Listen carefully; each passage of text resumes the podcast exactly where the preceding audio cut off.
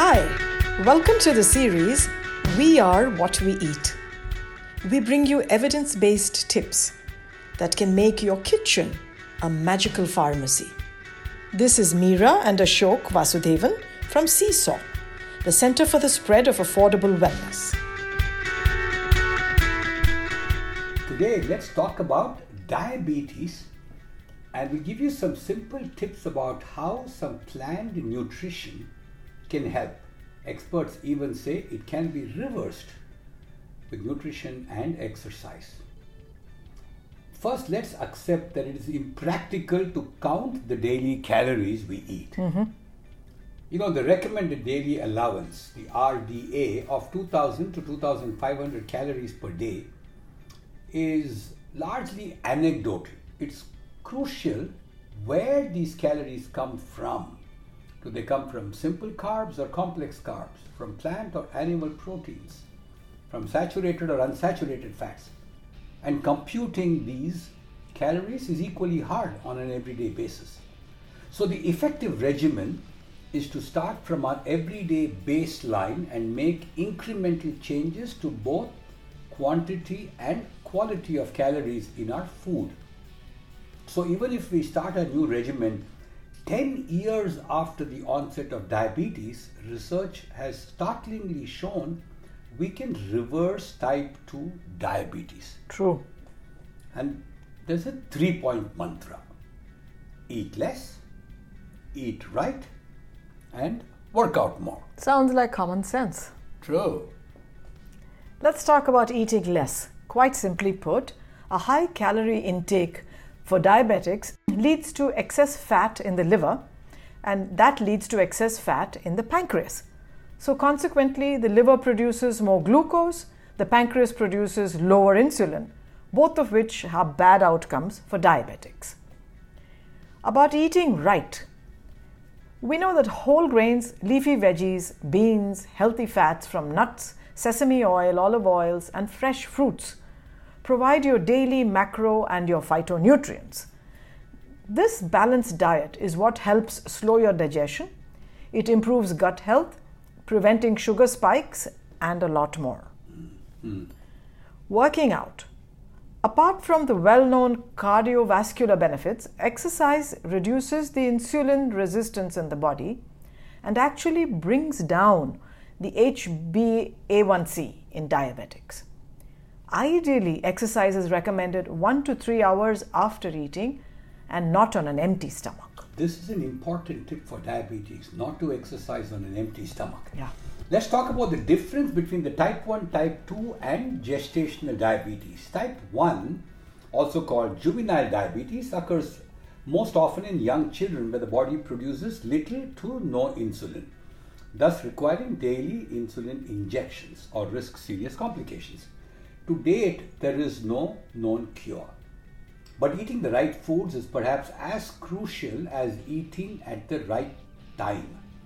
Foods with low glycemic load delay blood sugar spikes and give the body time to respond to the insulin, which is synced with the meal time. Yes, yep, that's the point. Yep. Type 2 diabetes, which makes up 90% of the cases and is most common in adults and contributed by our genes and lifestyle.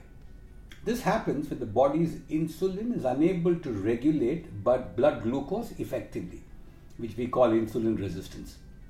A bit easier to control than type 1, which goes back to the three point mantra about eating less and working out more and eating right. Gestational diabetes is associated with pregnancy. While it typically resolves itself, the mother and children are at risk of developing type 2 diabetes later in life. For pregnant women with gestational diabetes, the guidelines are to eat three small to medium meals daily without long gaps or snacks in between. But as always, low GI, GL, which is glycemic index, glycemic load foods are preferred and avoid starches, sugary drinks, fruit juices, and desserts. Yep. So let's talk about some food groups. Let me kick it off by talking about legumes, which really are defined as your daily blood sugar defense. The legume family consists of beans, lentils, and peas, and they are low glycemic foods, very important for diabetics. They're also high in fiber and protein, preventing sugar spikes that cause the insulin resistance. Hmm. High in magnesium, which is crucial to improving insulin sensitivity in diabetics. Besides, their dense fiber binds and excretes the cholesterol from the gut. So, simply put, eating legumes every day is easy. In soups and stews, in a variety of Asian, Indian, South American, Mediterranean recipes. Yeah, talking about fibers, let's talk about the next food group vegetables. They help reduce blood sugar, especially for type 2 diabetes, because vegetables provide high fiber, which delays sugar absorption from the gut, preventing these post meal spikes in sugar. Fiber in vegetables fill us quickly, preventing overeating. For diabetics, it's important to reduce intake of starchy vegetables, so limit potatoes, corn, peas, butternut squash, and such like. Go heavy on non starchy greens, white, red, or purple veggies. Overall, for diabetics, one cup cooked non starchy vegetables in every meal is ideal. True. So let's talk about the whole grains. These are packed with diabetic friendly resistant starches. Yep. So, mostly provided by whole cereals and whole grains, resistant starches basically resist digestion in the stomach and in the small intestine and are fermented by the large intestine. What this does is that it provides powerful nourishment for the good gut bacteria, which in turn produce healthy short chain fatty acids that reduce blood sugar absorption, hasten satiety, and therefore they enhance the sensitivity of insulin. What an incredibly beneficial chain reaction this is. Good luck with the new regimen of nutrition and exercise.